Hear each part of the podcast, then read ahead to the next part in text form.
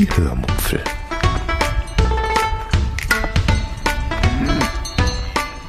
Aus dem Tagebuch einer Allgäuerin.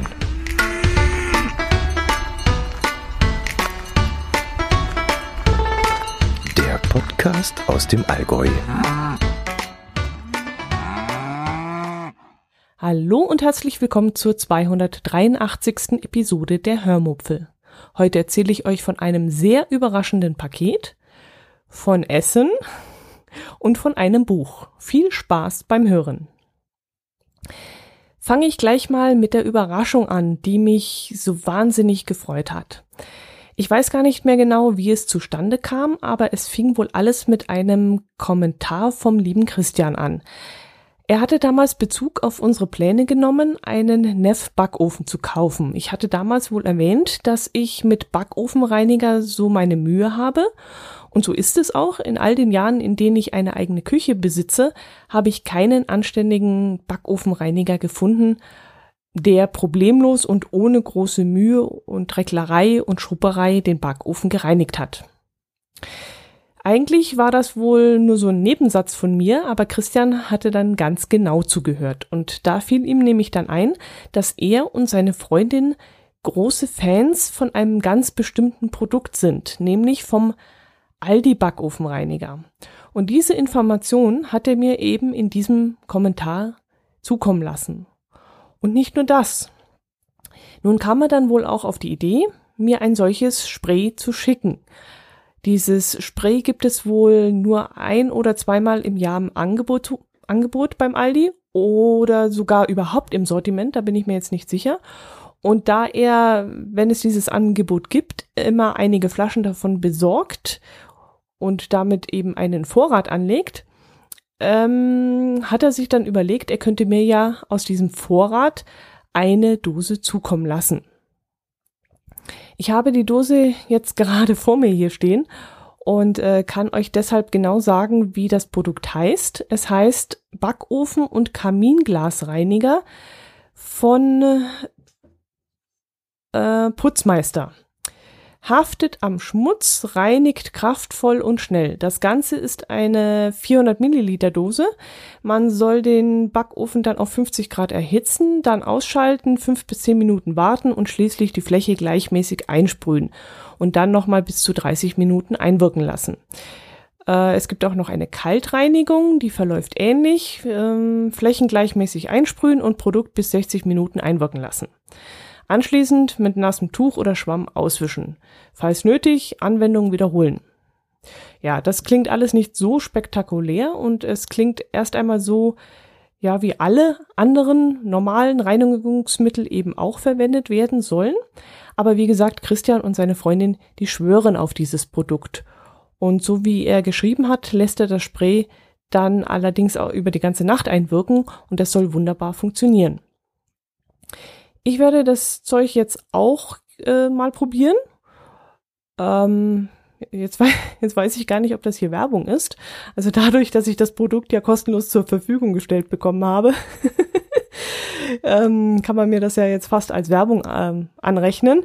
Aber wie gesagt, ich habe es noch gar nicht getestet und wenn ich es ausprobiere, dann werde ich euch natürlich wahrheitsgemäß davon erzählen, wie ich es finde. Sollte es also wieder erwarten, grottenschlecht sein, dann werde ich das natürlich hier auch kundtun. Da habe ich überhaupt keinen Skrupel. Ähm, so kennt ihr mich und Christian wird mir da sicherlich auch nicht böse sein, wenn ich da die Wahrheit sage. Ja, in dem Zusammenhang kann ich dann selbst auch noch eine Empfehlung zurückgeben, äh, sowohl an den Christian und vielleicht auch an euch, wenn es euch interessiert. Wir nehmen nämlich immer gerne für unsere Spülmaschine diese Reinigungstabs von Aldi. Ähm, die haben mal bei einem Testbericht im Fernsehen sehr gut abgeschnitten und damals merkten wir auch, dass sie wesentlich günstiger sind als die üblichen Markenwaren. Und deshalb haben wir sie einfach mal ausprobiert. Und siehe da, sie waren wirklich sehr, sehr gut. Und seit diesem Zeitpunkt verwenden wir diese Reinigungstabs von Aldi eigentlich immer für unsere Spülmaschine. Ich weiß jetzt leider gerade nicht den Namen dieser Tabs, ähm, aber das sollte überhaupt kein Problem sein, ähm, den herauszufinden, beziehungsweise die Tabs zu finden. Es ist jedenfalls die Eigenmarke von Aldi.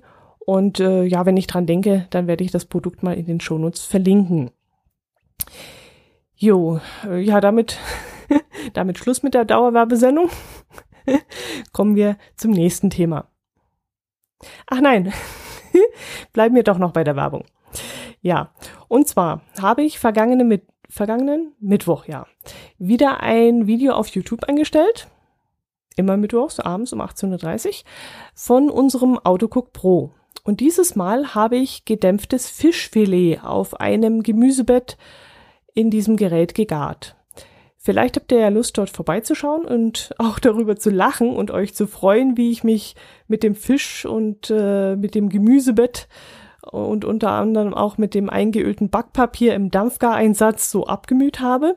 Das war nämlich im Nachhinein betrachtet auch so eine bisschen lustige Sache, wie ich da versucht habe, dieses Backpapier-Origami in diesen Dampfgareinsatz zu falten. Äh, das war gar nicht so einfach. Während ich es gemacht habe, fand ich es gar nicht so schlimm, aber danach, als ich dieses Video angeschaut habe, musste ich dann doch etwas grinsen. Mm, ich habe bei den Rezepten aus dem Kochbuch des Auto Cook Pro tendenziell allerdings das Gefühl, dass alles zu lange gegart wird. Wenn ich in normalen Töpfen oder im Ofen koche, dann bereite ich alles eigentlich so zu, dass die Lebensmittel noch einen gewissen Biss haben. Und das geht in diesem Autocook wohl nicht so. Ich möchte jetzt noch nicht allen Videos vorgreifen, aber es kommt doch das eine oder andere Gericht vor, das, sagen wir mal, von al dente meilenweit entfernt ist. Also grundsätzlich mag das schon in Ordnung sein, so. Es gibt ja durchaus Menschen, die alles gut durchmögen, aber ich mag sogar meine Kartoffeln gerne schnittfest und bin eben der Meinung, die müssen nicht auf dem Teller zerfallen. Aber vielleicht stehe ich da mit meiner Meinung auch alleine da, das weiß ich jetzt nicht. Und jetzt muss ich erstmal Erfahrung sammeln und die einprogrammierten, vorgegebenen Rezeptprogramme dann für mich dahingehend abändern, dass ich die Garzeit manuell verändere. Äh, wenn ich also zum Beispiel das Risotto laut Programm 20 Minuten garen lassen soll, muss ich die Garzeit dann einfach manuell auf 15 Minuten verkürzen, damit die Reiskörner dann noch Biss haben und so sind, wie ich es gerne haben möchte. Aber gut, jetzt greife ich doch ein wenig vor, das kommt noch alles und das könnt ihr euch dann anschauen. Auf jeden Fall wird auch zum Thema Kochen hier im Podcast noch einiges kommen. Das wird äh, euch nicht loslassen, wie es aussieht. Okay, Essen war ja schon immer fester Bestandteil der Hörmupfel. Das geht ja gar nicht anders. Also ist das ja für euch nichts Neues. Obwohl, vielleicht sollte ich ja ein klein wenig Mitleid mit euch haben und das mit dem Essen vielleicht doch lieber sein lassen. Warum, das kann euch der Söntke jetzt mal kurz sagen. Der hat mir nämlich einen sehr lieben Audiokommentar geschickt und ja, hört einfach mal rein. Hallo Dotti, hier ist Sönke aus Flensburg. Du, diese Schnellkochtopfgeschichte, die scheint bei den Leuten in unserem Alter echt äh, ja tief eingebrannt zu sein. Meine Mama hatte auch so ein Ding und hatte auch total Angst davor und ich habe nie verstanden, warum sie unbedingt so einen Schnellkochtopf haben will, wenn sie doch so eine Angst davor hat. Und ich habe auch nie den großen Nutzen darin erkannt. Ähm, ja, was soll's. Aber jetzt habe ich gerade gehört, dass du anfangen willst, hier in deinem Podcast äh, bedingt über Essen zu reden. Das kannst du mir echt nicht antun. Ich höre die Podcasts eigentlich immer, wenn ich von der Arbeit komme. Und da ich so verfressen bin, habe ich Hunger ohne Ende, wenn ich von der Arbeit komme. Und wenn ich mir dann in deinem Podcast noch anhören muss, was du da so leckeres fabriziert hast, das geht gar nicht. Aber sowas von gar nicht. Also, bleib beim Camping-Content und von deinen, erzähl von deinen Urlauben und mach Videos von deinem Essen aber sei so lieb und erzähl mir nix von deinem Essen. Ich werd wahnsinnig. Ich beiß ins Lenkrad. Ey, mach keinen Mist. Ne? So, wir hören. Bis denn, der Sönke aus FL.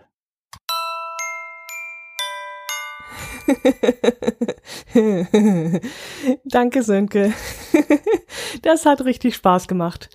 Dein Audiokommentar hat wirklich einen kurzen, heftigen Lachflash bei mir ausgelöst. Also, gerade diese, diese Vorstellung, dass wir hier die Dampfkochtopf-Generation sind, da habe ich dann doch sehr durch, also sehr, sehr losbrusten müssen. Das fand ich richtig cool.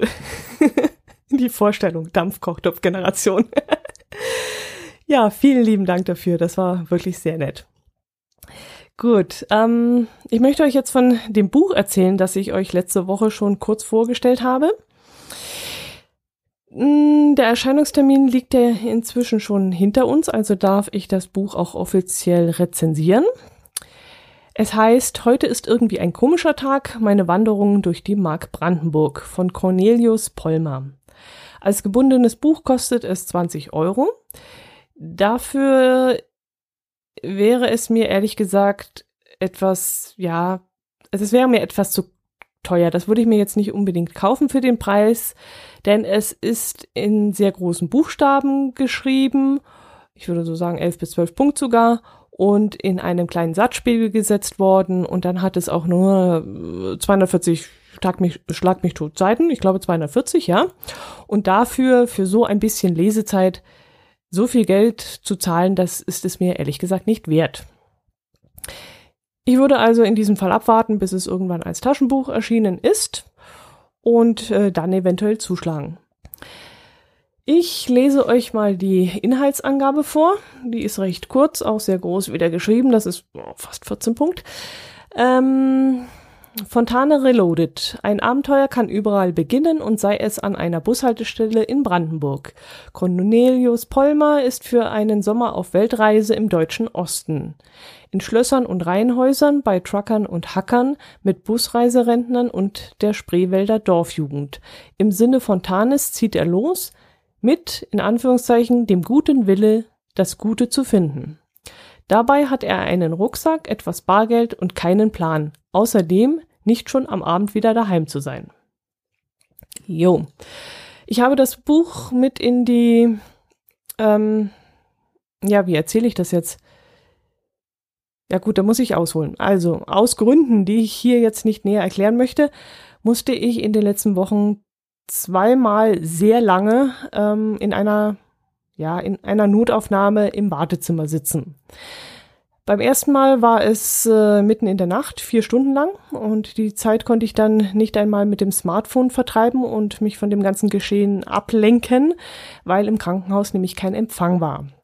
Und deshalb habe ich mir beim zweiten Mal beim, ja, beim Rausstürmen aus der Wohnung nicht nur die Autoschlüssel, die Papiere und die Jacke geschnappt, sondern auch dieses Buch. Das klingt jetzt vielleicht ein bisschen seltsam, aber erstens arbeitet das Hirn in einem solchen Moment sicherlich nicht mehr rational und zweitens diente das Ganze dann wohl auch ein wenig der Nervenberuhigung. Egal, jedenfalls saß ich dann in diesem Wartezimmer und war dann froh, dass ich das Buch daheim äh, dabei hatte, nicht daheim hatte, dabei hatte. Ähm, an diesem Tag warteten dann nämlich ja sehr viele Unfälle auf eine Behandlung und so war auch die eine oder andere offene Wunde dort in diesem Wartezimmer zu sehen. Und damit kam ich dann nicht besonders gut klar. Mir wird in solchen Momenten dann ziemlich schnell schlecht. Dann war es auch eine, ja, so eine sehr stickige Luft in diesem Raum. Und äh, ja, ich klammerte mich dann jedenfalls an diesem Buch fest und versuchte darin zu lesen. Das war dann gar nicht so einfach, denn die Leute um mich herum, die waren alle sehr aufgeregt, verständlicherweise und erzählten sich dann gegenseitig haarklein, ja, wie sie zum Beispiel gestürzt waren, wie es plötzlich im Arm geknackt hatte oder wie sehr doch die offene Schurfwunde da brennen würde oder wie es passieren konnte, dass der Typ den Finger in die Maschine bekommen äh, konnte. Ja, ich musste mich in diesem Moment wirklich sehr zusammenreißen, diesen Geschichten nicht äh, zuzuhören und am liebsten hätte ich mir ehrlich gesagt die Finger in die Ohren gesteckt und hätte ein lautes La la la la la la gesungen, um das nicht unbedingt hören zu müssen. Ja, erzähle ich, das Ganze erzähle ich euch eigentlich nur aus dem Grund, weil es in dem Moment, wie gesagt, sehr schwierig für mich war, mich zu konzentrieren und dass das eigentlich bitter notwendig gewesen wäre für dieses Buch. Wie der Untertitel des Buches nämlich schon verrät, es heißt Meine Wanderung durch die Mark Brandenburg, hat der Inhalt des Buches viel mit dem gleichnamigen Roman von Theodor Fontane zu tun. Und euch wird es jetzt sicherlich auch klingeln, denn wer hat Fontane nicht in der Schule durchgenommen? Vermutlich keiner von euch. Und der Autor, der versucht jetzt, sich diesem, ja, dieser Fontane-Sprache so ein bisschen anzugleichen. Und das ist recht schwierig zu lesen, ähm, weil man es wahrscheinlich nicht mehr so gewohnt ist in, der, in dem heutigen Deutsch. Und was noch viel schwieriger ist, er vermischt diese alte Art des Schreibens teilweise mit dem jugendlichen Sprech der heutigen Zeit. Also bevor ich überhaupt wusste, dass der Autor, ich glaube, 31 Jahre jung ist, war mir das während des Lesens eigentlich schon sofort klar gewesen. Er liest sich wirklich wie so ein junger Journalist, der versucht, ja, gleichzeitig elegant und trotzdem jugendlich zu wirken, gleichzeitig einen eigenen Stil zu haben und auch Theodor wie Theodor Fontane zu klingen. Und das ist schon ein bisschen gewöhnungsbedürftig und teilweise auch anstrengend. Jetzt ist es, wie gesagt, natürlich so, dass ich mich momentan nur schwer konzentrieren kann. Deshalb ähm, habe ich euch auch die Geschichte von dem Wartezimmer erzählt. Ich war beim Lesen dann also oft abgelenkt und tat mir dann natürlich auch mit der Konzentration sehr schwer. Keine guten Voraussetzungen, um dieses Buch zu lesen. Aber nichtsdestotrotz möchte ich das doch erwähnen, dass der Schreib Schreibstil gefühlt für mich nicht ganz einfach ist. Es kam sogar so recht oft vor, dass ich bestimmte Wörter googeln musste, weil ich sie nicht kannte. Also nach ungefähr 40 Seiten fühlte ich mich dann sogar recht dumm, weil ich mit so Wörtern wie Pfadabhängigkeit nichts anfangen konnte und dann auch nach mehrmaligem Lesen des Satzes, also im Zusammenhang sogar stehend, nicht verstanden habe, was er damit meint. Und deshalb habe ich euch den Satz einfach mal mitgebracht, um ihn euch vorzulesen es geht in dem Ganzen darum, dass der junge Mann an der offenen Tür eines Flugzeugs sitzt und kurz davor steht, einen Tandemsprung mit einem Fallschirm zu machen. Er ist da verständlicherweise sehr angespannt, ihm geht sozusagen die Muffe und äh, er schreibt dann in diesem Moment folgenden Satz. Ich sitze in der Tür, auf der Kante. Das Gemisch aus Angst und Vorfreude sublimiert zu etwas Metallischem, einem kalten Bewusstsein für die eigene Pfadabhängigkeit. Hinfahren, umziehen, trocken üben, Snickers essen, zusteigen, festzurren, runterrobben, springen. Springen? Der Satz war also für mich so kompliziert, dass ich ihn dann erstmal in Einzelteile auseinandernehmen musste, mir alle Teile einzeln erklären musste und dann ja wieder alles zusammengesteckt habe. Also er hatte wohl da Angst, äh, und gleichzeitig aber Vorfreude. Er hatte einen metallischen Geschmack im Mund, weil er sich vielleicht auf die Zunge gebissen hat oder was. Ich weiß es nicht. Und was ist das kalte Bewusstsein für die eigene Pfadabhängigkeit? Ist ihm da in aller Härte und eiskalt bewusst geworden, dass er nur noch einen, dass es nur noch einen Weg für ihn gibt und er davon nicht mehr abweichen kann? Ich weiß es nicht. Also ich hatte wirklich Probleme, diesen Satz auseinanderzunehmen.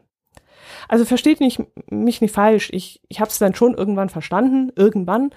Aber wenn du da mal so locker flockig über ein eigentlich recht unterhaltsames Buch drüber lesen möchtest und dann wirst du mit solchen Sätzen konfrontiert, das ist dann schon harter Tobak. Also das ist schon, pff, ja, äh, anstrengend. Ein weiterer Beispielsatz wäre dann folgender. Ich bin randvoll mit Adrenalin aber nichts davon übersetzt sich in Handlungsimpulse, in Gesprächsbedarf oder auch nur Jubeltourette. In mir ist stattdessen Kontemplation, in mir ist totale Bedürfnislosigkeit. Äh, ja, muss man wohl mehrmals drüber lesen. Ach ja, ich habe mir noch ein paar Wörter rausgeschrieben, die ich auch nicht kannte, wozu ich dann also wirklich zu doof war. Ähm, da wäre zum Beispiel genuin. Genuin. Musste ich googeln. Ähm, nachgeschaut habe ich auch bei Luch. Luch. Und bei akklamierend. Musste ich auch gucken. Also, ich bin offensichtlich zu doof für dieses Buch. Ansonsten ist der Inhalt allerdings recht interessant. Ähm, bis jetzt ist der Protagonist mit einer Busgesellschaft auf eine geführte Tour auf Fontanen Spuren aufgebrochen. Es werden also alle wichtigen Stationen abgeklappert, an denen Fontana äh, irgendwie irgendwann mal gewesen sein soll. Die Orte werden dann allerdings für meinen Geschmack etwas zu flach abgehandelt. Es wird gar nicht weiter eingegangen, was Fontane damals bewegt hatte, dorthin zu reisen. Und es wird nur ganz am Rande auf irgendwelche Aussagen Fontanes an den jeweiligen Orten eingegangen. Das finde ich ein bisschen schade. Interessant finde ich allerdings, ähm, ja, wie erkläre ich das jetzt? Ihr habt ja, wie gesagt, sicherlich alle Fontane in der Schule lesen müssen und ihr habt auch seinen Schreibstil, Schreibstil auseinandernehmen müssen, denke ich mal. Und Fontane ist ja jemand, der die Menschen und Orte mit etwas Abstand betrachtet hat und aus diesem Abstand heraus auch beschrieben hat.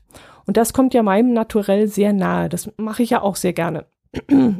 Ich sitze irgendwo, entschuldigt, ich sitze irgendwo und beobachte Menschen.